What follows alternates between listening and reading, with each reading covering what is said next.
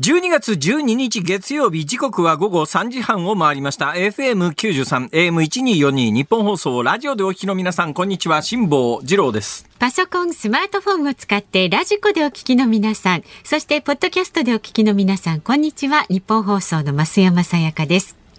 辛坊治郎ズームそこまで言うか。この番組は月曜日から木曜日まで辛坊さんが無邪気な視点で今一番気になる話題を忖度なく語るニュース解説番組です。言えば言うほど皆さんが何かを送ってくださるのでもうあのこの番組で何か今日もらいましたみたいなことを言うのをやめようと、はい、こう思っていたんでありますが、はい、えー、先日もですね花輪さんという方からラ・フランスが届いたりそれからこれ実名の方から、えー、みかんが届いたりしたわけですが、はい、このほどですね瀬戸内大島果樹園の園主の大島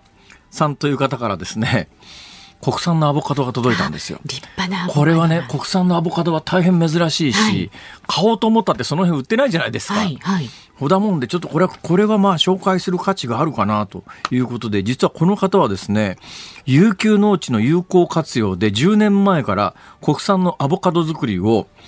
取り組んで、岡山県の倉敷か。で取り組んでらっしゃるんですって、うんはいはい、で苗木を定食してから5年目から数個ずつ収穫できるようになって、えー、数量限定で数年前からあの岡山の高島屋の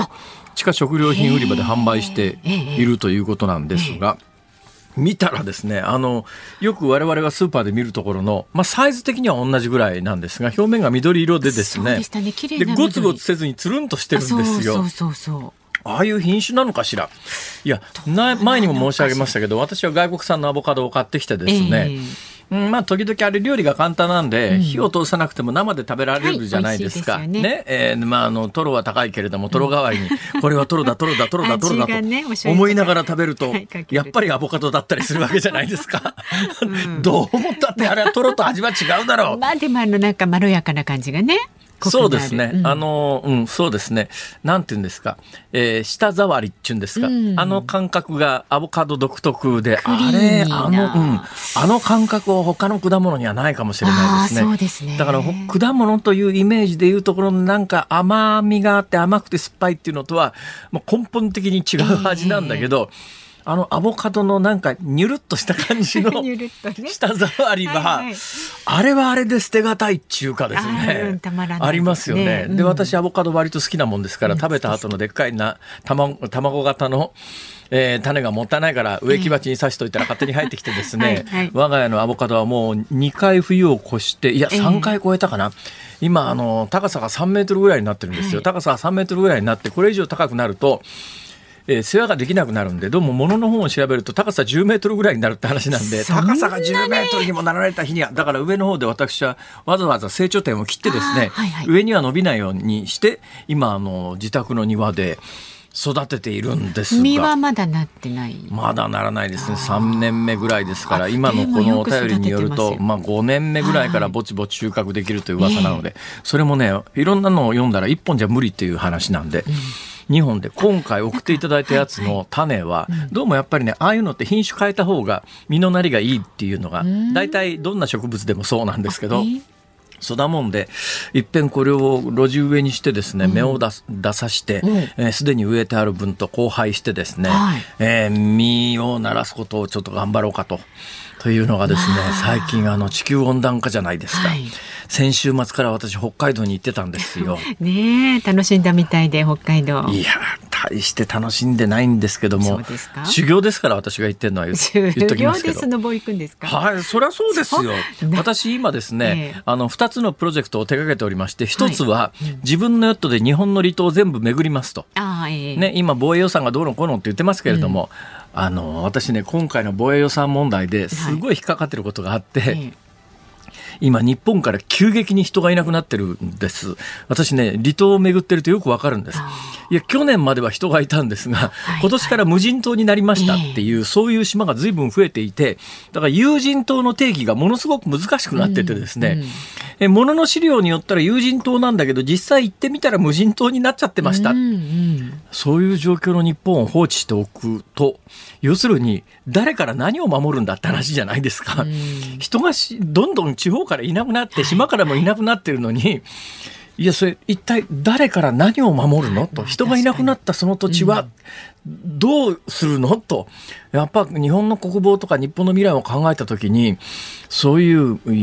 無人島みたいなものがどんどんどんどん冷えて増えてきて島だけじゃありませんよ。地方から人がどんどんいなくなっている状況をなんとかしないと。はいうんまあ、よっぽどそっちの方も問題だろうと、こういうふうに思ったりなんかするんですが、えー、まあ、この話はちょっとニュース本体の方の話になるんで、一旦横に置いといて、で、北海道に行ったわけです。で、北海道何しに行ってるかというと、一つは私 YouTube で日本の友人と全部回ります。日本の友人とは約400なんで、1年間に100ずつ回ったって4年ぐらいかかりますよね、と。もう一つがですね、はい日本のゲレンデ全部紹介しますと。欲張りですね。だから私ね、冬になると、日本のスキー場のゲレンデ全部回ってるんですよ。大体ね、あの、お気に入りのゲレンデって必ずできるもんなんだけど、そういうのを避けて、毎回必ず違うところに行って、全部違うんですか今まで全部今まで行ったとこ全部違いますよ。だからこのプロジェクト始めて3年ぐらいで行ったスキー場のゲレンデは、はい、わざと違うところに行って違うところのゲレンデで、だから旭川、昨日、おととい、先ほど届いた旭川に行ったんですが、旭川近辺のスキー場、やってると思って行ったら、全部やってなかった。おかしいと、あれ？事前に先週末に調べたら、えー、旭川周辺のスキー場は3カ所オープンしてたんですよ。はい、で、行ってみたら、その3カ所ともやってないんです。うん、どういうことだと？なんだこのインターネット情報はと。うんで、日付も調べたら12月の8日とか9日ぐらいの時点での調査なんですよ。この間。もうで、おかしいなと思って調べたら、わ、かりました。見てた情報が2021年だということに気がついてですね、2021年12月8日の情報だったんです。それ気づかずに言っちゃったんですか？はいな。いや、まぬけ。全部やってねえじゃん、これ。超まぬけ。ほいで、ホテルの人に、すいません、この辺でどっかやってるとこないですかね？うーん。旭川近郊はないです。結論から言うとないですなんです。えーほいで困り果ててですね、でもせっかくあの YouTube 回そうと思って GoPro までね、あのバッテリーまで充電してやってきてるのに、ありませんでは済まないじゃないですか。で、家族になって、えー、お父ちゃんどうしに行くの？いや、どこ行くの？今週末。いや、今週末。行きたくないけどさ、YouTube の取材でしょうがないから旭川の 近辺のスキー場にスノーボードを滑りに行くんだよと、こう家族に宣言してるわけで、ね、帰ってきたけど、YouTube は、いやいや、あのさ、やってなかったんだよって言えないじゃないですか。それで無理をお願いして、どっかありませんかって言ったら、ホテルの人が、うん、片道2時間半ぐらいかかりますけど、富良野行っていただいたらあります。え、旭川から富良野ってどうやって行くかっていうとですね、旭川駅前からラベンダー号っていうのが出てるわけですよ。で、調べたら、時間を調べたら、あの、Google 上では1時間40分で着くことになってるんですが、えー、それは多分ね、夏時間だと思うんです。冬になるとバスの速度が遅くなってですね、えー、今回富良野までバス、正味旭川駅前から富良野の新プリンスホテルっていうところまでで2時間ちょっと。はいそうですか。だから私、あの、安いホテル、旭川で選んでますから、駅からむっちゃ離れてるところのホテルなんで、そっから行こうと思うと、片道楽に2時間半、往復5時間。いやまあ、そ往復5時間かけて富良野まで行きましたがな、はいはい、それでもね富良野って素晴らしいゴルフゴルフ場じゃねえスキー場でものすごく広大なんですが、ものすごく広大なスキー場の中で、えー、600メートルのゲレンデが2本空いてるだけで。そうだえー、みたいな。まあでも空いてないよりマシですよね、うんうん、そこ行ってそれでロープウェイの乗り場でぼーっと待ってたら、することないじゃないですか、そうするとロープウェイの窓のところにですね窓中華、まあ、窓を塞ぐような形で壁のところに、北海道の歴史の写真パネルがざーっと並んでるわけですよ。見ますよね暇だから。暇だから時間あるし。で見てたらですね、はい、私小学校の道徳の時間かなんかで教わったんですけど、えー、道徳じゃなかったかな理科だったか社会だったかなんか忘れましたけど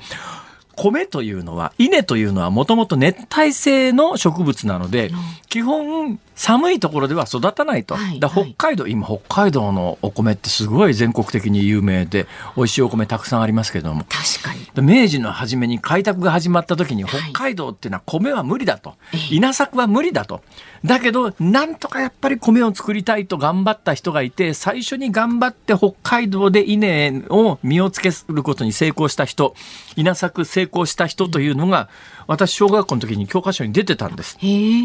で、その話だと思うんですが、実際に写真パネルでですね、その当時の北海道の様子、最初に稲作に成功した時の模様とか、うん、そういうのが細かく、あの、ロープウェイ待ってる時に壁にずらっと書いてあったんで、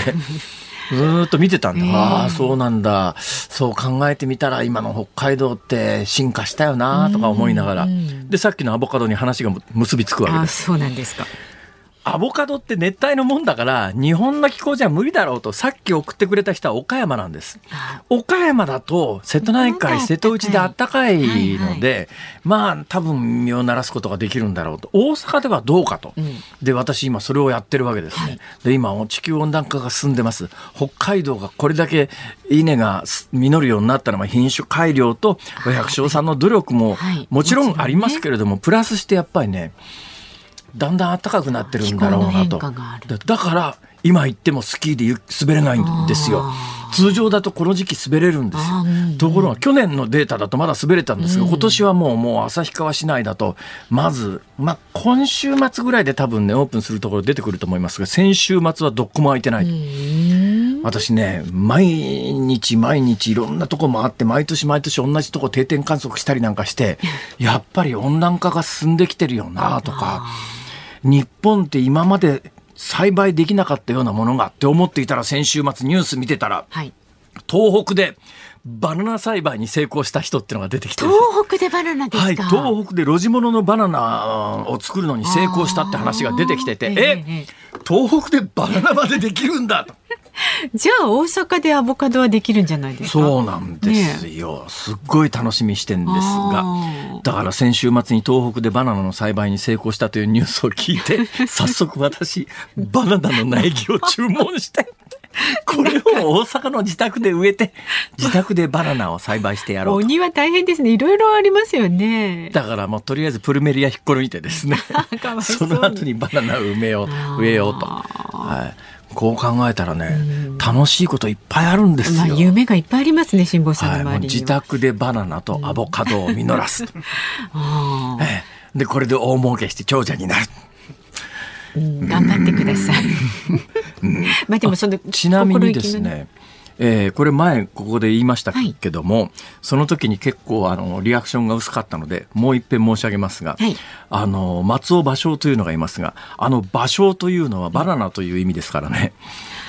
そうなんですか。だから吉本龍明さんのお嬢さんであの作家の吉本バナナさんっていうのがいらっしゃいますが、あの吉本バナナのバナナは、多分私は松尾芭蕉の場所から引いてきたんじゃないのかとこう想像してるんですがもしかすると全く違う可能性はありますがまあいずれにせよですね。バナナまあ実がなるバナナってそんなにね日本では一般的ではないですがあのバナナ科のあの葉っぱがピューってなってるやつは、結構あの東北でも栽培されてたりしますからあそこに実をならすというのがなかなか今まで困難だったんですがそれがもうできるようになってると。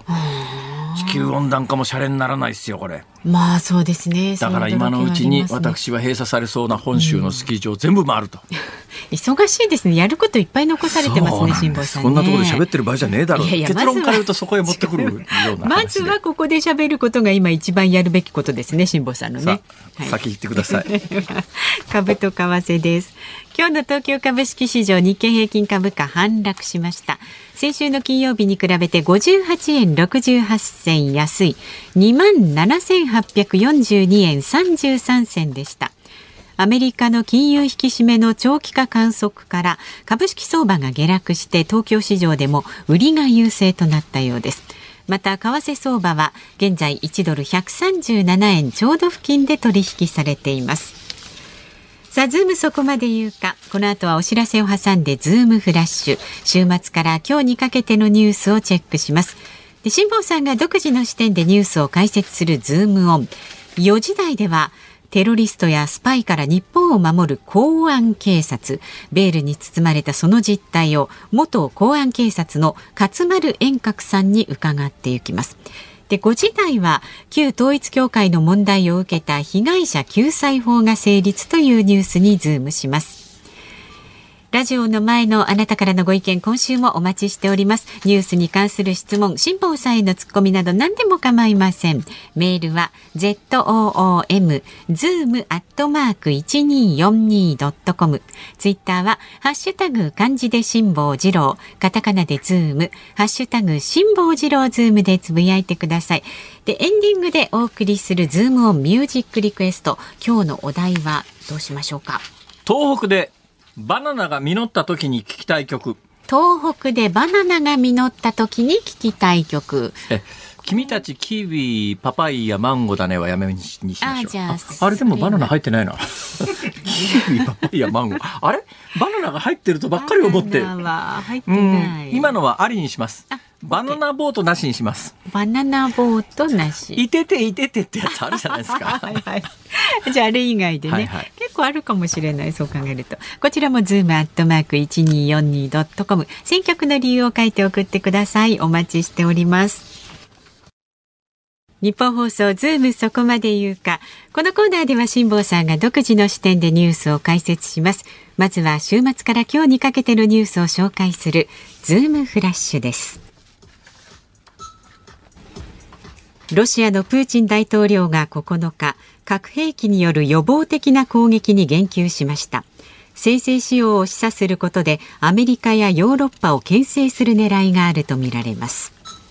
旧統一教会の問題を受けた被害者救済法が10日参議院本会議で可決成立しました。大阪維新の会が10日来年春の大阪市長選挙に大阪府議の横山秀幸氏を擁立することを決めました。初めての予備選挙を行い最終選考に残った2人から投票で選出しました。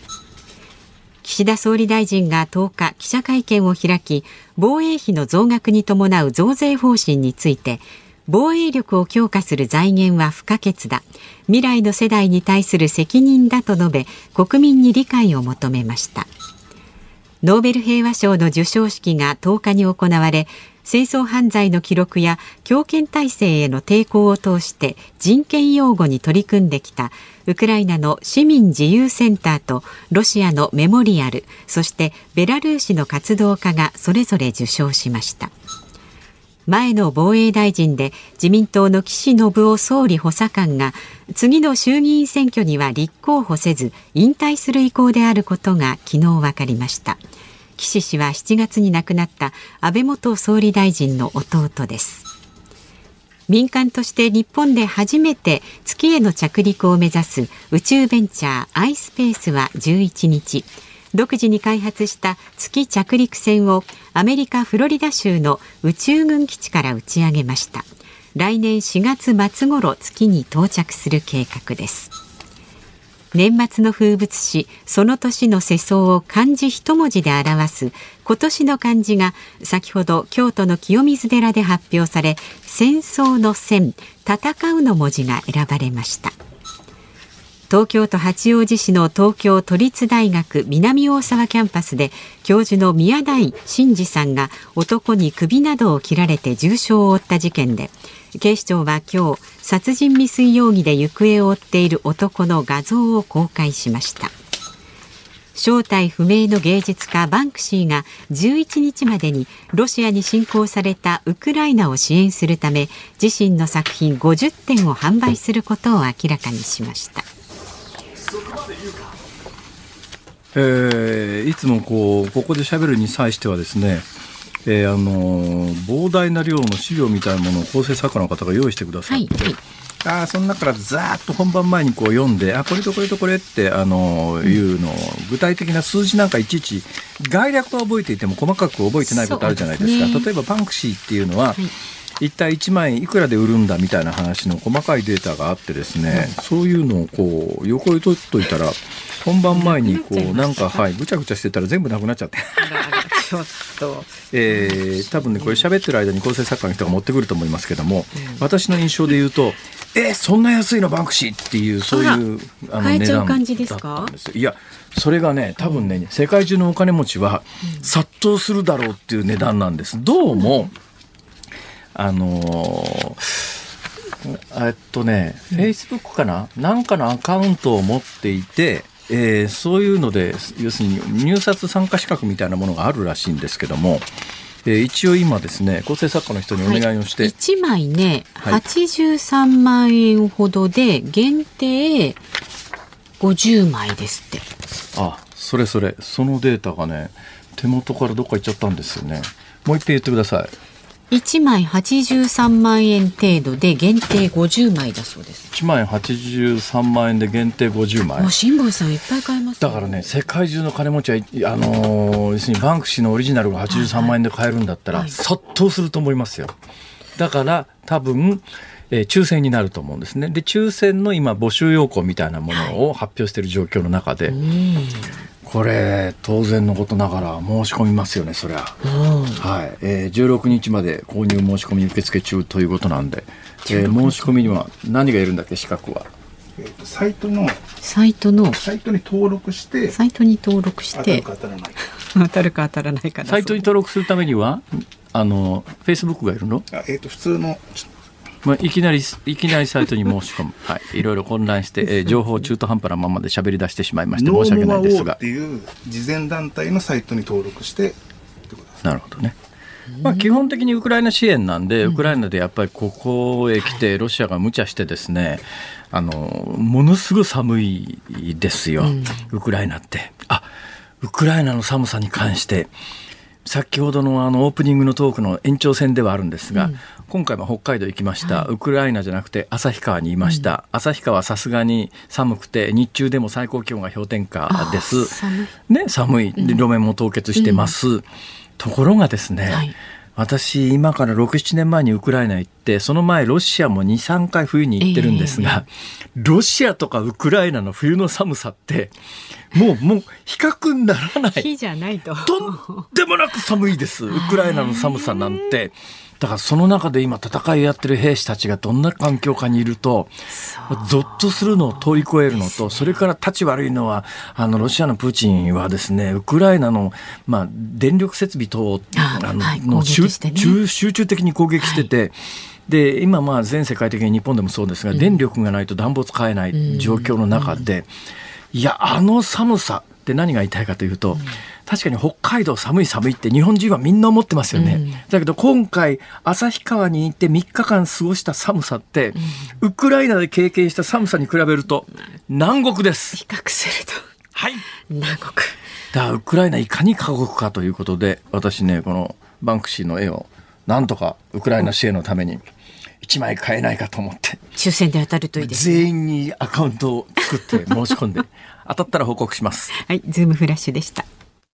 12月12日月曜日時刻は午後4時を回りました。日本放送から辛坊治郎と。増山さやかでお送りしています。さあ辛坊さんがですねオープニングで話した吉本バナナさんの名前の由来について、はいええ、千葉県のちいさんはですね、はい松尾芭蕉は関係なくてバナナの花が好きだかららしいですよと。失礼しました。はいそんな記事、えー、吉本バナナさん私ね、うん、1990年代の終わり頃にアメリカに1年ほど暮らしてたことがあるんですが、えー、その時に、はい、まあ、知ってはいたけどびっくりしたんですが日本人で海外で有名な作家って何人かまあ名前上がりますね、代表的なところは村上春樹さんなんかですが、うん。はい吉本バナナさんの海外での人気ってすごいんですよ。海外でねキッチンとかもいっぱい売れましたもんね。海外の本屋さんで英語に翻訳されてる日本人の作家の中で、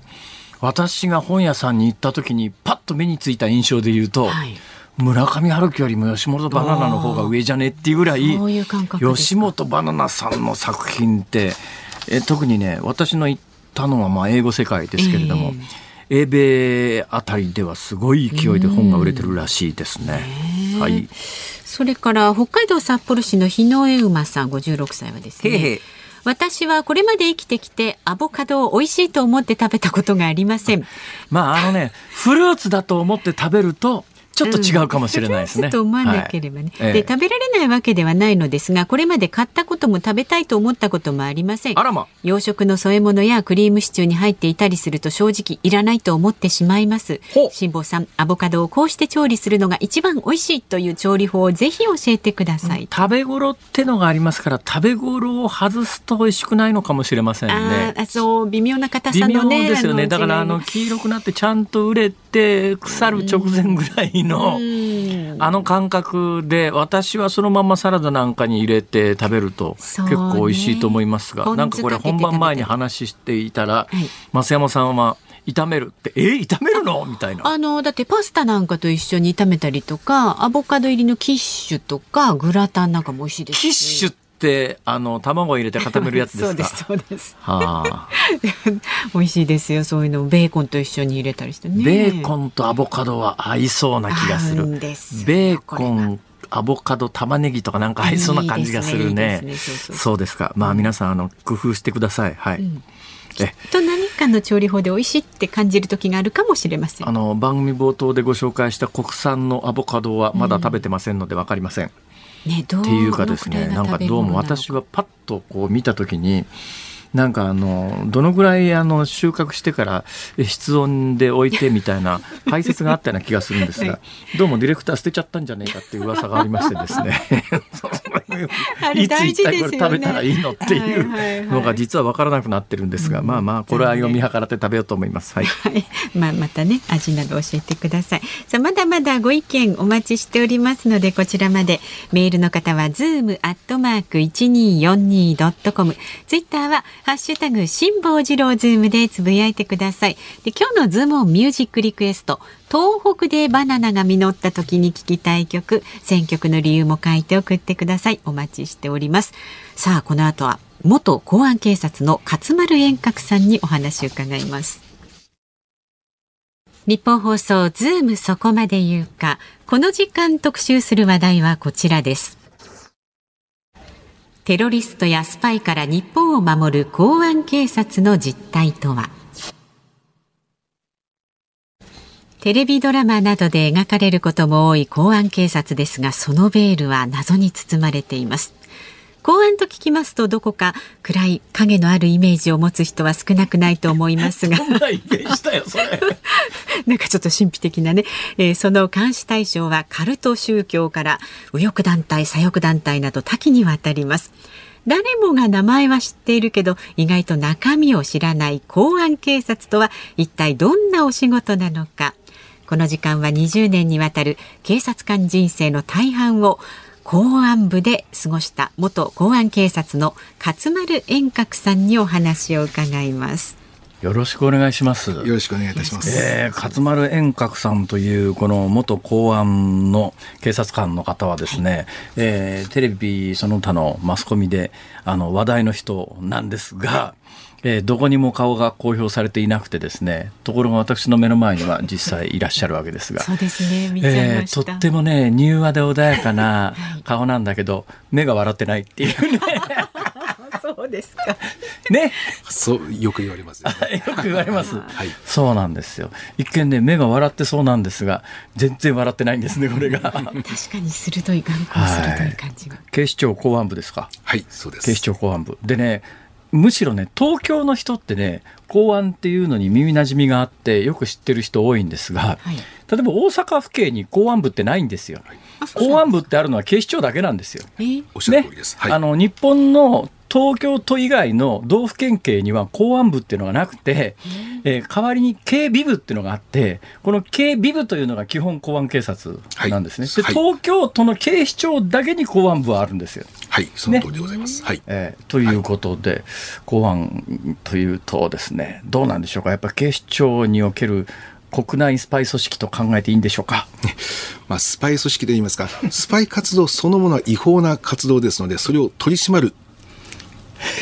組織でございます。ああれですか、やっぱあのスパイ組織にってスパイの人で映画に出てくる人はみんなあのピストル持ってたりとかですね いきなり人を後ろから絞め殺したり投げ飛ばしたりするわけですがそういう技術はお持ちなんですよね。あのそういうことをされた場合に防御する術というのはあの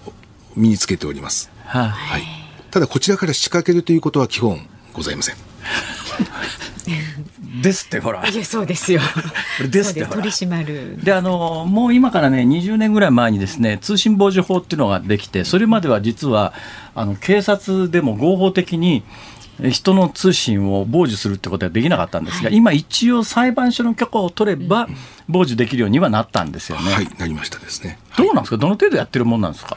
まあ、これはあのかなり、えー、要件が厳しくてですね、えー、あの誘拐事件だとか特定のもので、えー、許可がおりますので、えー、令状がありますのでだから日本でね通信傍受法ができたときに結構大騒ぎになったんですが。うんだけど正直思うと世界のスパイ組織なんてそんなもん合法も非合法もへったくれもなくみんなあの盗聴なんかやってるわけですよ。日本の公安はやってないんですか？やってないですね。盗聴はやってないです。それ表向きにそう言わざるを得ないのか、はい、本当にやってないのかってこんなところで聞いて答えられるわけねえだろ。そうですね。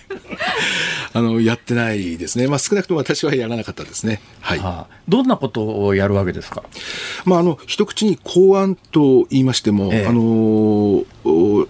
やることは多岐にわたっていて、はいはい。まあ、いわゆるあの現場で、えー、外に出て尾行監視もありますですし、えー、当然デスクという仕事があって、えー、あの情報の分析ですね、えー、集めてきた情報を、まあ、組み立てる、分析するとかですね、はいはい、あとは新たに、えーまあ、もたらされた情報をお、まあ、掘り下げていくとか、えー、あと人人を逮捕した場合は、それを取り調べる取りし、えー、取り調べる事件犯というのもあります。えー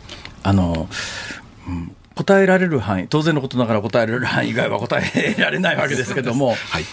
左翼系の団体と右翼系の団体と、どっちがより対象ですか、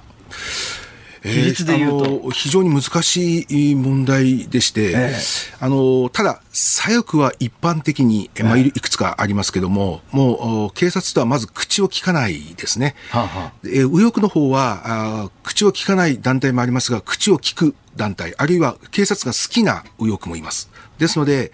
警察が好きな右翼もいるわけまあ、あの警察もどちらかというと体制側ですから、まあ、どちらかというと若干右ですよね、警察も。はあはあ、です、まあ、で、右翼ですから、はあ、まあ、あの日の丸を尊重するとかですね、はいはい、あの君が代を大切にするとかっていうところでは一致する部分がありますので、はいはい、まだ右翼の方が早く話しやすいかなというのはありますですね。どちらか選べといえばですね。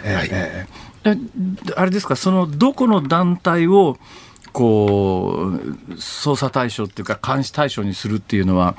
これこれもまた厳密に法律で言うとですね例えばまああの、えー、破壊活動防止法みたいな法律で指定団体になっている場合はもう明らかに、はい、えー、対象ですよね、はい、そうじゃなくてグレーゾーンみたいなところで、これやっぱりあの法律の対象になってないけど、調べとかないと、なんかやらかすんじゃねえのみたいなことあるじゃないですか、はい、そういうのは誰が選んで、どのぐらい追跡するもんなんですか？そこも非常に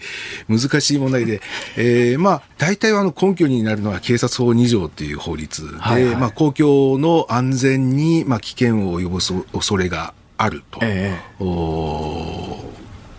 まあ、警視庁の、えー、幹部、もしくは警察庁の幹部が認めた場合に、はい、えー、注意力を、注意力を持って、えー、監視、まあ監視と言いますか、注目すると。私ね、はい、ここに座ってる構成作家すごい怪しいと思うんですよ。監視した方がいいんじゃないですかって、例えば市民から通報があったとしますよね。はい、はい、どうしましょう？あの、日常的にですね、垂れ込みっていうのは実は非常に多いんです。えー、電話やメールやファックスやらですね、はい、匿名の書き込みとか。えー、で、それを、まああ、先ほど言いました分析班というのが、はい、あ精査していって、えー、あ、これは少し、あの、取り合おう。ということで、分析班の方がこう掘り下げていって、えー、で、えー、場合によっては、見に行く、会いに行く、はい、近所に聞きに行くっていうことを、全部にやるわけではなくて、精査した後にやります。いやテレビ出てて、例えばまあ発言をこう繰り返している人の中にも、はい、右翼系の人、左翼系の人、いっぱいいろんな人いるじゃないですか。はいあの具体名は尋ねませんけれども、はい、そういうみんながテレビに出て知ってるような人で、はい、本人は気が付いてないけれども、実は警察は、あの、公安がいや捜査対象にしてる人たちっているんですか？えっ、と、平素からって言いますか、平素から、まあ見て気にかけていた人が、そのままテレビやラジオに出るっていうことはありますですね。はい、そうすると公安関係の警察官が見てて、おこいつテレビでコメンテーターやってるよみたいなことになるわけですね。そうですね。あまあ、あの、まあ、気にかけてる人が今出てるっていう感じ。はい。どんなこと言うんだろうっていう。あやっぱりそういう時にはメモを取ったりするわけですね。まあ、録画したりメモを取ったり。いいですね。ええー、あ、それはあるんだ。ありますですね。はあ。はい、逆にテレビの発言からこいつやばいやつなんじゃねえかって言って捜査に入るようなことはないんですまあ、あの、ま、稀にありますですね。あの、例えば生テレビの討論番組等で、はいはいはい、まあ、少しちょっと過激な発言などした場合に、え、え、本人が狙われるっていう意味もありますね。ああ、これで、えー、えー、対これを問題にするグループが、えー、来る身の危険があるのではないかっていう点と、あとはそうですね、あ、こんな思想の持ち主だったのかっていうのは、まあ、過去に私の知る限りでは、一人、あ、こんな発言をしたっていうので、ちょっと注目、今後注目しようという人はいます、ね。大丈夫ですか、辛坊さん。あの、大丈夫です。大丈夫大丈夫です。ありがとうございます。まあ、私の知る限り。いや、私、私普通のことしかやってませんから、そんな。過激な。そんな。ねえ。私は辛坊さん、あの、ファン、ファンです。あ、恐縮です。ありがとうございます。いやいやいや、私、あの、大阪府警の警備部の方に昔、あの、えー、あのよくしていただいたこと。があって、えー、いやあの公安の方も大変だなと。だからね例えばその地域によるんですけどもその地域って割と外国のあの特定のえー、集団が入り込んでるような地域もあるわけですよ。そうすると、そこにその公安の警察官が日常的に、まあ、行って、はいそうするとここの店はどういう背景がある店主がやっていてそういう活動の拠点になりうる場所なのでっていうんで結構出入りしたりなんかしますよね。そうですね。あのアプローチの仕方2つありまして、はい、完全に警察官っていうことを伏せて、ええ、もうそこの、まあ、住民とは言わないですけども、まあ、まあ、そこの一般人になりきって、ずっとそこにいるっていうパターンと、あとは自分は警察官、公安だよと名乗って、時々会いに行くっていう2つのパターン。がありますですね。多分今、辛坊さんおっしゃった方は、えー、公安だよと。で、時々、えー、会いに来ますよ。えー、っていうことで、えー、人間関係を作ってる方だ遠隔さんどっちが得意なんですか？私は両方やりましたですね。えー、っと、はい、ただ一度、えー、まあ、秘匿捜査といって顔も名前も別人になってそこにいることをやめて、ええ、顔を出したらもうそこにはあの元に戻れないですね。まあ、それはそうですね。えー、私ですので順番としてはあ秘匿捜査、えー、名前ももう身分も隠してやってて、えー、一旦それを終わって、えー、今度は身分を明かして時々来ますよと言ってやる方も両方やりましたですね。例えばね、左翼系の団体に、極左系の団体に、やっぱりちょっとこれやばいんじゃないのって言って、身分を秘匿して入り込んだとしますよね。はい、バレたら命が危ないですよね。え、あのー、もう殺されることがあるので、絶対にバレちゃダメですね。バレてはダメですね。そういうのもあああるわけですか、現実に。えーと、これはもうあの隠すわけではなくて、はい、本当にあの秘密が管理されてないと命に関わることですから、えー、あのそれをもし今やっているとしたらもうそのやっているオペレーションをやっているその縦のラインだけしかわからないですね。えー、誰が何人どこでやってるっていうのはもうその縦のラインしかわからないようになっていると思います。あの具体的に最近ねあのまあ最近もあったんだけどその前で有名なところでいうと重信房子、まあ、この間あの出所しましたけれどもあの突然逮捕されたじゃないですか、はい、あれ当然あの公安関係の人がいろんな情報の中で、え海外にいると思ってたあの人物が日本国内でこの辺に潜伏してるんじゃないかみたいなことをこう手繰っていくわけでしょ。はいそれいわゆる情報戦みたいなもんですよね。はい。これ誰がどういう形でやってるんですか？まあこれもあの先ほどのまああの情報提供垂れ込みの話になんですが、えー、まあ、数ある情報の中から、まあ、似た人を見たとか、えー、そうじゃないかっていう、まあ、ガセもたくさんあるんですね。その中から、まあ、あの、砂金をこう、拾うようにですね、えーピカッと時々光るのがあって、あ、これ面白そうだな、いけそうだなっていうので、それが例えば3つぐらい続いたとしたらどう、どうでしょうかね。この、そうすると、あ、同じ地区で3つぐらい目撃情報があったぞとかですね、えそうするとこれはもういたずらの域を超えてるぞ、あの本物に近いぞっていう、え。まあそんな感じでですね、情報ってやつがね、あのよく映画なんか見てると海外なんかではあの警察がですね 情報屋に金払ったりするじゃないですか、はい、日本って合法的に情報を寄せてくる人に金払うみたいなことができるんですか、まあ、それはあのちゃんとした説明がつけば、えー、予算がある予算が降りるんです予算が説明がつけば。だって領収書取れないでしょ。取れないですね。取れない場合がありますね。取れない。えー、ただ、飲食、えー、そこが、えー、飲食の場であれば、まあ、そこの、そこは取れますですね。ただ、それに対する、情報に対するものっていうのは、まあ、あのー、非常に限定的な、限定的に、ええに、えー、やれると思います。この間からね、あのー、今、ロシアがウクライナと戦争を始めちゃってですね、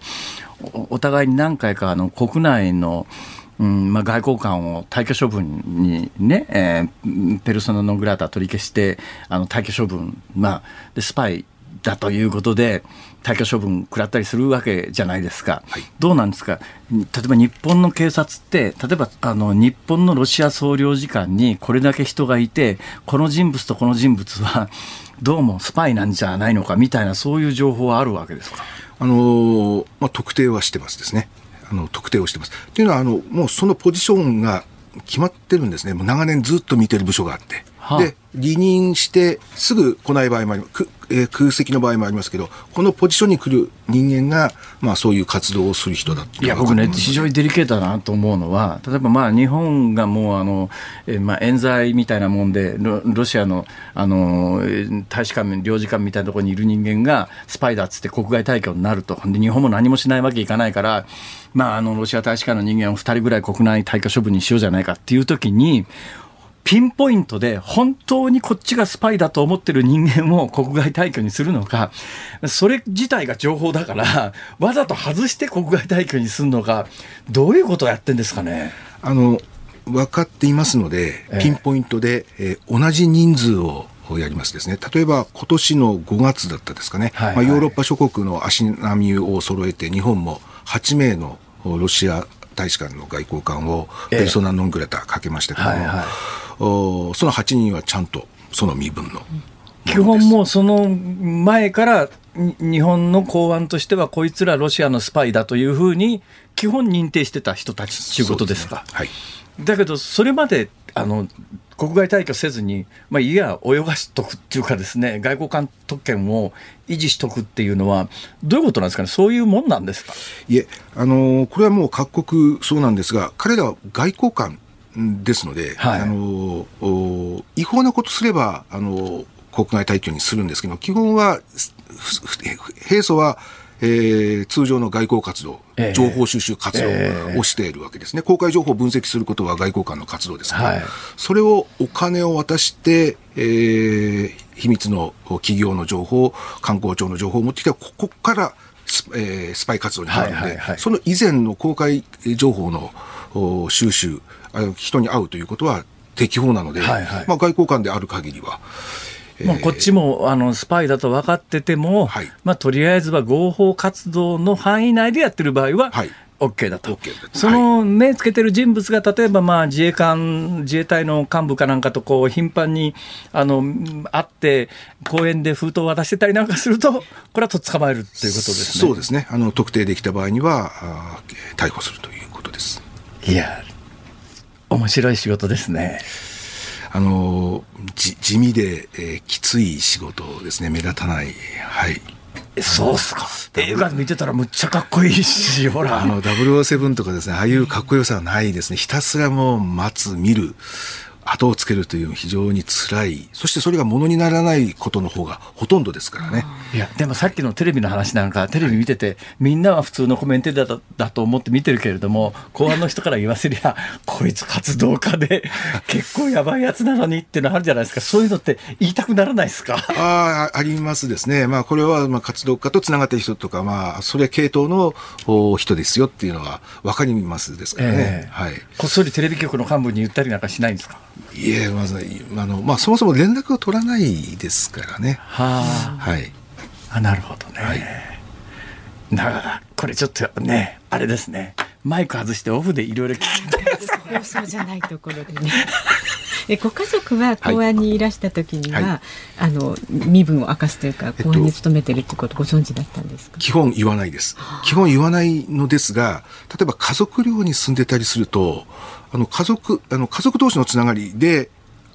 旦那さんあの公安ですよねなんていう、そこから出てでも名刺はあれでしょ、警視庁公安部の名刺なんでしょ、えっと、作って、えー、ややたらめったら配らないですね。あ配らないえー、作ります、作りますが、ええ。ー、配らないです。まず配らない。あと、秘匿捜査の人は、そもそも警察手帳とか名刺をまず持たない、違う違う名前になってますあそうなんですか、はい、でもそれ、警察官の身分はないんですか？えー、あります。ありますが、まあ、余計なものは持たない。いや、例えば、あの、よくスパイ映画でですね、死んでも当局は感じしないってなるじゃないですか。もうそれはかなり上層部の話でして、私はもう何とも言えないですね、そこは。あ、何とも言えないっていうレベルなんだ。はい。はあ、ないとも言わないということですね。はい。そうですか。昔はあったとかですね、まあ、そのぐらい。そういうのはなんですか、自分で入ろうと思って入るもんなんですか、それともリクルートされて、そこの部署になるんですか？あの公安警察になるときには、ええ。えー、まあ、希望と、あと、まあ、公安の方からの抜擢っていうのがあるんですが、ええ、あの抜擢の方が、要するに向いてないとですね、どんなに希望されても、現場では危険ですので、はい、やはり向き不向きっていうのを見て、抜抜擢というのが通常です。一番大切な素質は何ですか？性格的なものとしてはですね、健全なあ愛国心と、はい、あと単調な生活に耐えられること。この二つが。生活単調なんですか？まあもう、先ほど言いました。もうひたすら監視、ひたすら尾行。もう来る日も来る日も寒い日も暑い日も見てる。尾行でね、はい、よくあの電車に乗る時ですね、はい、尾行を巻くのに、はい、あの閉まる直前の電車に飛び乗って、それで閉まる直前に飛び降りるってあるじゃないですか、ああの手で負けるもんですか？あの負けるもあの負けるもんなんですがただ追う方は一対一になることで待つなくてですね、チチームで追ってますので、なるほどね、外で待つもの、中で待つものがいれば、どっちも対応できますよね。ええ、いや、そりゃそうだ。えなので、えー、一対一の場合は巻かれることがありますけども、ええ、大体チームでやってますね。そういうドキドキする尾行みたいなものもあるわけですか、現実あ、それはもう日常ですね。日常なんだ。日常ですね。はい。ちょっと入れてくれませんか？ダメなタイプじゃないですか。すぐ飽きちゃったり、もうおしゃべりしちゃったり。ただあの、おしゃべっちゃいますか覚えやすい、あの、印象に残るタイ、あの、外見だと思います。ですので、外見的には向かないと思います。はあ、印象に残っちゃいけないんだ。そうです。あの、街に溶け込む、場に溶け込むという意味では、例えばですが、極端に背が高い、極端に背が低い、はい、極端太ってる、痩せてる、えー、男性であればハンサムすぎる、女性であれば美しすぎるのはダメです。印象に残るから。増山さん美しすぎるから。向いてないです。向いてないです。印象に残ってしまいます。いやまだまだお話伺いたいんですが時間が来てしまいました。はい、いや面白いわ。またなんか新しい情報が入りましところで今何やってらっしゃるんですか？簡単に言うと。今はあのコンサルタントというのをやっていてですね、えー、あの企業産業スパイとかですね、はいはい、ますですね。その方たちの、まあ、きえー、企業経営者の方にアドバイスをしてます。なるほど。勝丸遠隔で、え検索をするとそのあたりのは出てくるわけです、ね、はい出てまいります、はい。いやありがとうございました。ありがとうございました。今日は元公安警察の勝丸遠隔さんに伺いました。どうもありがとうございました。ありがとうございましたニッポン放送辛坊治郎ズームそこまで言うかをポッドキャスト YouTube でお聞きのあなた。いつもどうもありがとうございます。ニッポン放送の増山さやかです。お聞きの内容は配信用に編集したものです。辛坊治郎ズームそこまで言うかはラジオ局ニッポン放送で月曜日から木曜日午後3時半から毎日生放送でお送りしています番組はラジオの FM93 AM1242 に加えてラジコでもお聞きいただけます。ラジオラジコではポッドキャスト YouTube 版にはないコンテンツが盛りだくさん。アトムさん吉田由紀ちゃんの中継企画さらに辛坊さんが「夕刊富士」の気になる記事を解説するコーナーそして辛坊さんが聞きたい曲をお送りする「ズームオンミュージックリクエスト」などラジオラジコでしか聞けないあんなことやこんなことがいっぱいです。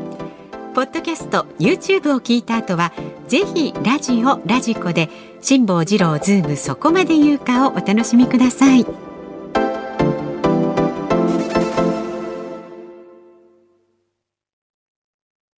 12月12日月曜日時刻は午後5時を回りました。こんにちは辛坊治郎です。こんにちはニッポン放送の増山さやかです。ズームそこまで言うか。5時過ぎましたんでズームオンミュージックリクエストご紹介こんにちはと申し上げましたけれども、うん、もう東京でもう外真っ暗で。なんかこんばんはっぽいですね。先週末北海道行ったら4時半で真っ暗ですね、はいずいぶん早いです、ね、はい。だから多分これもしかすると全国的にはこんにちは、えー、こんにちはかよっていう方いらっしゃると思いますが。こんばんはでもいいかもしれないですね、ご時代ね。こんばんにちは。こんばんにこんにちばんは。ややこしい。どうぞ。はい。ではご紹介していきます。今日のお題は東北でバナナが実った時に聞きたい曲です。まずは栃木県真岡市の根津吉店長さんです。はいはい。東北でバナナが取れただなんてそんなバカな そんなバナナそんなバナナラバンバということで ロスロボスのラバンバリクエストします。ありがとうございます、はい、あと京都のおっちゃんマン59歳さんです。あこれはねバナナラマでビーナス、はい、すぐに思い浮かびましたと。あと千葉市にお住まいのナイさんですね。五醍醐のモンキーマジック。猿はバナナを食べるからそして五醍醐が大好きだから。あいいですね。モンキーマジック、はい、そして埼玉県の佳代子さんからは渥美清さんで男はつらいお願いしますと。これバナナといえば映画男はつらいよで寅さんが叩き売りをしていましたね、ね、バナナの叩き売り最近ほとんど見なくなりましたね。ないないこの間西武園遊園地行ったらあそこ昭和レトロが売りじゃないですか。はいはいうん、アーケードでやってました、うん、でもそれこそわかんないんじゃないですか若い方なんか見た、ね、逆に新鮮かもしれないですね。持ってけ泥棒みたいなねあれ はい。はい。であそうそう今日はね佐藤蛾次郎さんの訃報のニュースありましたので、ね、リクエストしますということでいただいています。あと青森県のタコウインナーさん。バナナといえば後ろ指刺され組のバナナの涙お願いします。ええ、このラジオありますあります。リスナーさん世代じゃないでしょうか。なるほど。はい、多かった一番多かった二十件いただいてます。ええー、バナナのそうやっぱりほら時代的にそうそうそう。そうですか。ありがとうございます。うん、本日のズームオンミュージックリクエスト。渥美清男はつらいよ。これはねやっぱりあの、はい、佐藤蛾次郎さん亡くなられましたんでね。はい。忍ぶ意味も、込めてお送りいたしましょう、はい、エンディングでねお送りいたします。今日5時35分までなのでいつもよりちょっと遅めのエンディングになります。お楽しみになお楽しみください。さあ まだまだメッセージお待ちしております。メールの方は zoom zoom アットマーク一二四二ドットコム。ツイッターはハッシュタグ漢字で辛坊治郎、カタカナでズーム、ハッシュタグ辛坊治郎ズームでつぶやいてください。お待ちしております。辛坊さんが独自の視点でニュースを解説するズームオン。今日最後に特集するのはこちらです。旧統一教会の問題を受けた被害者救済法が成立。旧統一教会の問題を受けた被害者救済法がおととい参議院本会議で可決成立しました。新たな法律では寄付勧誘時の法人や団体の配慮義務を定め罰則付きの禁止行為を規定。子どもや配偶者が本人に代わって寄付を取り戻しやすくなります。しかし元信者ら被害者からは救済のハードルが高いとの声もあり今後は実効性が問われることになりそうです。はい。まああの安倍元総理銃撃事件以降ですね、うん、マスコミ等を中心に盛り上がったまあ、あの旧統一教会問題というやつですねこの旧統一教会問題に何もしないわけいかないので法律作りましたと。でまあえー、与党、野党、共産党と令和を除いて、えー、ほぼあの大きな政党はみんな賛成という法律ができたんですが、よくあのマスコミはあの統一教会救済法案っていうふうにまあ一括りに言ってますが救済法案っていう名前を聞くと、うん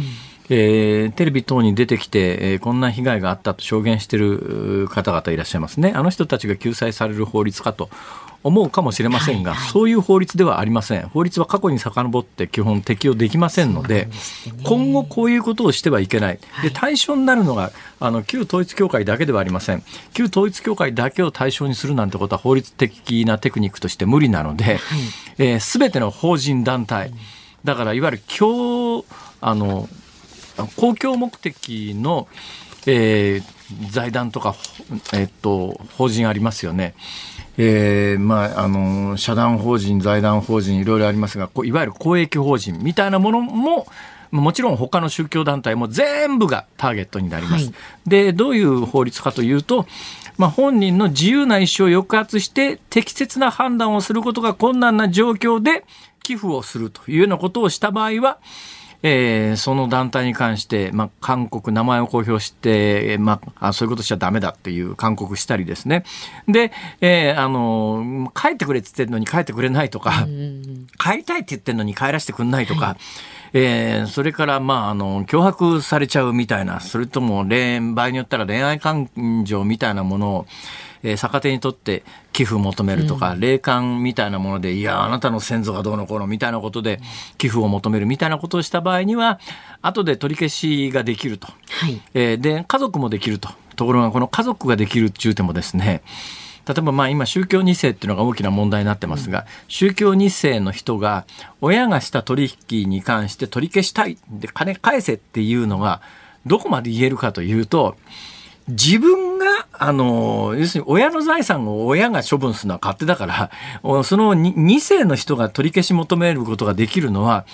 いや、それしてなければ、私のところにこれだけの親は扶養義務でいくら、うん、あの生活費を回してくれたはずだ、みたいなところのその部分だけなんで、例えば親があの1億こう寄付しちゃってると、じゃあその2世の人が取り消しできるのはいくらかというと、自分のところに回ってくるはずだった生活費が上限になりますから。それだけ、ね、額的には、はい、極めて少ない、うん、えー、で過去に遡らないみたいなことを考えると、うん、いわゆる救済法案っていう名前でマスコミは報道してますがあの今後こういうこと悪質な寄付の規制法案って多分言った方が、うん実態に近いと思いますね、うんうん、救済法案というとなんか今被害に遭ってる人が救済されそうな気がするじゃないですか。そうじゃなくて今後こういうことをして寄付をしたら場合には取り消しができますよと、はい、今後こういうことをしちゃダメですよっていういやいわゆるこれから先のまああの寄付における規制法案規制法律だと。規制する法律なんだと、えー、だからこういうネーミングってすごいあのうん、難しいなっていうか、ね、そうなんですよ、だからこの法律ができましたって、なんかの救済法案ができましたって、あ救済されるんだっていう、そういう法律じゃないですから、今後こういう活動については規制しますという、そういう法律だということで、いや、ニュースの用語ってね、かなりこういうのって誘導的に作られちゃって、そういうものだと思い込んじゃうケースがありますから。さっきのあのね、デリケートな話を公安関係の人としてた時に、はい、私もこう、まあ、の当時話題になってたのはスパイ法案っていう国民あの要するにある一定の条件がクリアされた場合に警察が通信を傍受する法案ができるっていう、はい、かなり限定的な法律が今から20年ぐらい前に成立した時にマスコミはこぞってですね まあ、盗聴法案だっていう警察が盗聴が盗聴を堂々とできるようになる法律なんだって言って盗聴法案って言って大騒ぎしたんですが、でも法案の実態を見るとこれとてもじゃないけどこれこれの条件に合致して警察が通信を傍受できるって極めて限定的な範囲で、とてもじゃないけど盗聴法みたいな言い方でくくれるような法律じゃなかったんだけど当時のマスコミはそういうふうなネーミングをしたんでみんなそう思っちゃったと。はい。今回も似たようなところがあって、まあ、逆方向ですね。救済法案救済法案って政府が言ってるからマスコミもそれに乗って救済法案救済法案って言ってるんだけど、実質的にはそれ救済法案っていう名前の法律じゃないんじゃないのかっていう。だから実態とネーミングの乖離というやつは、えー、ニュースの受け手の側は相当気にしとかないと騙されちゃうよということがあります。さて今日はですね残った時間を今日はあの普段はえー、ニュースしゃべり残しっつって私のあの辛抱の旅という YouTube のチャンネルで、はい。はい、このオンエアが終わった後に、うん、えー、この番組でしゃべり残したことを YouTube 用に収録してるんで、はい、皆さんにお聞きをいただいてるんですが今日はそのコーナーが月曜日でありませんので、うん、えー、この時間にあの3時台で紹介したニュースでしゃべり残したやつを全部しゃべっちゃおうと。はい、素晴らしい。でどういう話があったかというと、えー、民間として日本で初めて月への着陸を目指す、はい、月着陸船があの今月に向かっております。ただしこれ打ち上げたのがアメリカのロケットなんで打ち上げまでできたわけじゃないんですがこれもともとですねこの番組を土曜日にやってる時にハクトっていうプロジェクトで月にこれグーグルかどっかが賞金を出して、はい、えー、月に無事着陸できて一定以上の条件をクリアした場合に賞金あげますって言って、日本もハクトっていうプロジェクトがあの名乗りを上げて、はい目指しますって言ってたんだけどやっぱりあのその着陸船の方は完成したんだけどそれを月に運ぶ方が、あのタイム時間的にクリアできなかったんですが、その同じあの時プロジェクトを手掛けた皆さんが今回はアメリカの打ち上げロケットに乗っかる形で今も宇宙空間飛んでます。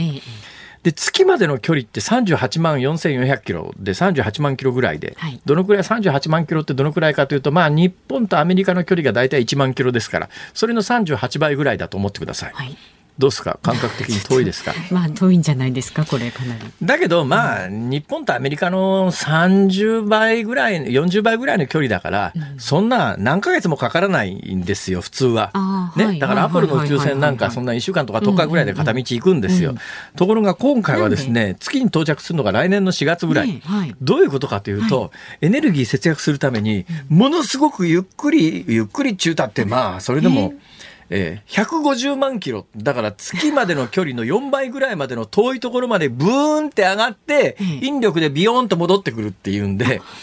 すっげえ遠いところまで行っちゃうんで直行便じゃないんですか。直行便じゃないですね。まっすぐ最短距離結ばないんです。それで来年の4月ぐらいに月着陸する計画なんだけど問題は来年の4月までに、世界中でいくつか月着陸を目指す民間プロジェクトも含めてあるわけですよ、そうすると、今のところこれ世界で初めての民間での月着陸になりそうなんだけども、うん、ただ到着するのが4月なんで、うん、他に先越されちゃうと世界で最初って言えなくなっちゃうかもしれないけど頑張ってほしいな。宮台真司さんの、えー、あの襲った事件で、はい、あの警視庁は今日おあの行方を追っている男の動画を公開したんで昼ぐらいのニュースから結構、新聞夕刊にも出てるはずです写真が。これ見たらね身長180センチから190センチってめちゃめちゃでかいですよね。ねそれまたね、ね、オレンジ色の帽子かなんかかぶってんですよニット帽。こんな目立つ格好で人を襲うかっていうもしかするとこの男は捕まるつもりでやったんじゃないのっていうぐらい。目立つ格好でやってますから、それで映像を見たらなんか最初あのもう暗かったんで映ってないですみたいな第一報があったんだけど、はいはい、鮮明に映ってます。で知ってる人が見たら誰かが分かるレベルなんで、うん、だからもしかすると通報があってすぐに捕まるかあるいはもうその映像を見た本人が、あ、これはもう逃げてても無駄だと思って出てくるか、いうことで、私はこのケースはキンキン犯人捕まるような気がするんですね、そのぐらいあの鮮明な映像なんで、はい、あの皆さんちょっとあの映像を確認してください、いろんな方法で今この映像は確認できると思いますが警視庁は公開しております。はい、はい、えー、そしてバンクシーの話は先ほどお伝えした通りですね。うん。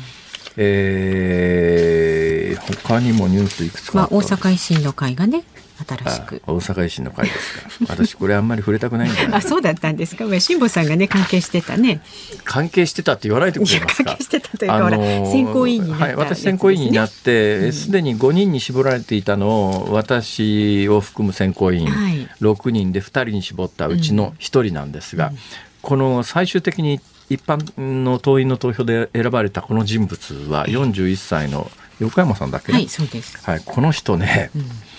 私はね衝撃を受けたんです、はい、うわうわ久米宏以来だわと思ったのはあのね口から出す言葉がどのくらい相手に伝わってるかというのを喋りながら計算ができる人っていうのは実はそんなに多くないんですよ。私はねテレビで久米宏という人を見た時にまあ、あの言ってる内容に関しては全然感心しませんでしたけどもでもねすげえなと思ったのは、うん、ちょっとでも耳で聞いて難しい言葉があって。っ例えばねあの漢字で読むとすぐ分かるんだけど、耳で聞くと分からないみたいな日本語って結構あるじゃないですか。はいでそういう時にあの久米宏という人は瞬時に言い換え耳で聞いて分かる言葉に言い換えるんですよ。でうわこの技術はすげえと思った記憶があるんですがその人以来話聞いててあこの人は自分が口から出す言葉がどのぐらいあの目の前にいる人に伝わっているかということを考えながら喋れる人なんだなっていうので。私はねこの人衝撃受けたんですが、うん、最終的にまああの最後決めるのは党員だということで、はい、最後まあ2人まで絞ってほしいっていうリクエストがあったんで、うん、2人絞ったうちの1人なんですけども。うんあなるほどこの人が残ったかっていうのが私の正直な印象であります話がねちゃんと伝わるっていうのはね市長として一番あそうですね。だから今もコミュニケーションが下手な政治家が非常に増えてですね、うん、何言ってんだこいつっていう まあそういうことを言うとどんどん危ないところに入っていきますが、ね、じゃあお時間ですえそうですか。はい、えー、ズームフラッシュ振り返りましたズームミュージックリクエストをお送りしたのはラジオネームかよこさんのリクエスト。渥美清男はつらいよ。はい。えー、作詞星野哲郎さん、作曲山本直純さん、うん、山本直純さん、はい、はい、大きいことはいいことだのおじさんでチョコレートの宣伝にずっと出てました。あ覚えてないですか？そうでしたそうですか。私の世代はですね気球に乗った球のゴンドラに乗った山本直純さんが、えー、両手を大きく振りながら指揮をするという、うん、でチョコレートのコマーシャルというのがね。そうですか、はい、山本直純というと、うん、大きいことはいいことだという、うん、そのフレーズが思い浮かびますけど、世代によるんでしょうね。そ うまあそうですね。はい、えー、今日ね佐藤蛾次郎さん、男はつらいよの名脇役というか、はいはい、ね、本当にもう、あの佐藤蛾次郎さん抜きの「男はつらいよ」は成立しないだろうというぐらい、まあ、個性派俳優という言葉がありますがまさに個性派俳優というのは佐藤蛾次郎さんのためにあったような言葉じゃないかと思いますが、ね、9日に、はい、亡くなったということで訃報が伝わりましたんで今日は「男はつらいよ」お送りいたしました。はいさあ、お聞きの日本放送、この後5時35分からは小島夏子さんのお帰りなさいお送りします。明日の朝6時からは飯田浩二の OK 工事アップ。コメンテーターは経済アナリストのジョセフ・クラフトさん。アメリカで開かれる連邦公開市場委員会 FOMC でどのような金融政策が協議されるのか協議されるのか、景気と物価高の行方について解説するそうです。で、この辛坊治郎ズームそこまで言うか、明日のゲストはですね、静岡県立大学准教授の副島聡美さん。静岡県の保育園で園児虐待事件も起きましたが、日本の保育行政の問題点にズームしていきます。なかなかね、保育園の保母さんとかね、えー、養護養護教育幼稚園教育の皆さん大変ですからね、うん、はい、実態どうなってんのかしっかり聞きたいと思います、辛坊治郎ズームそこまで言うかここまでのお相手は辛坊治郎と増山さやかでした。明日も聞いて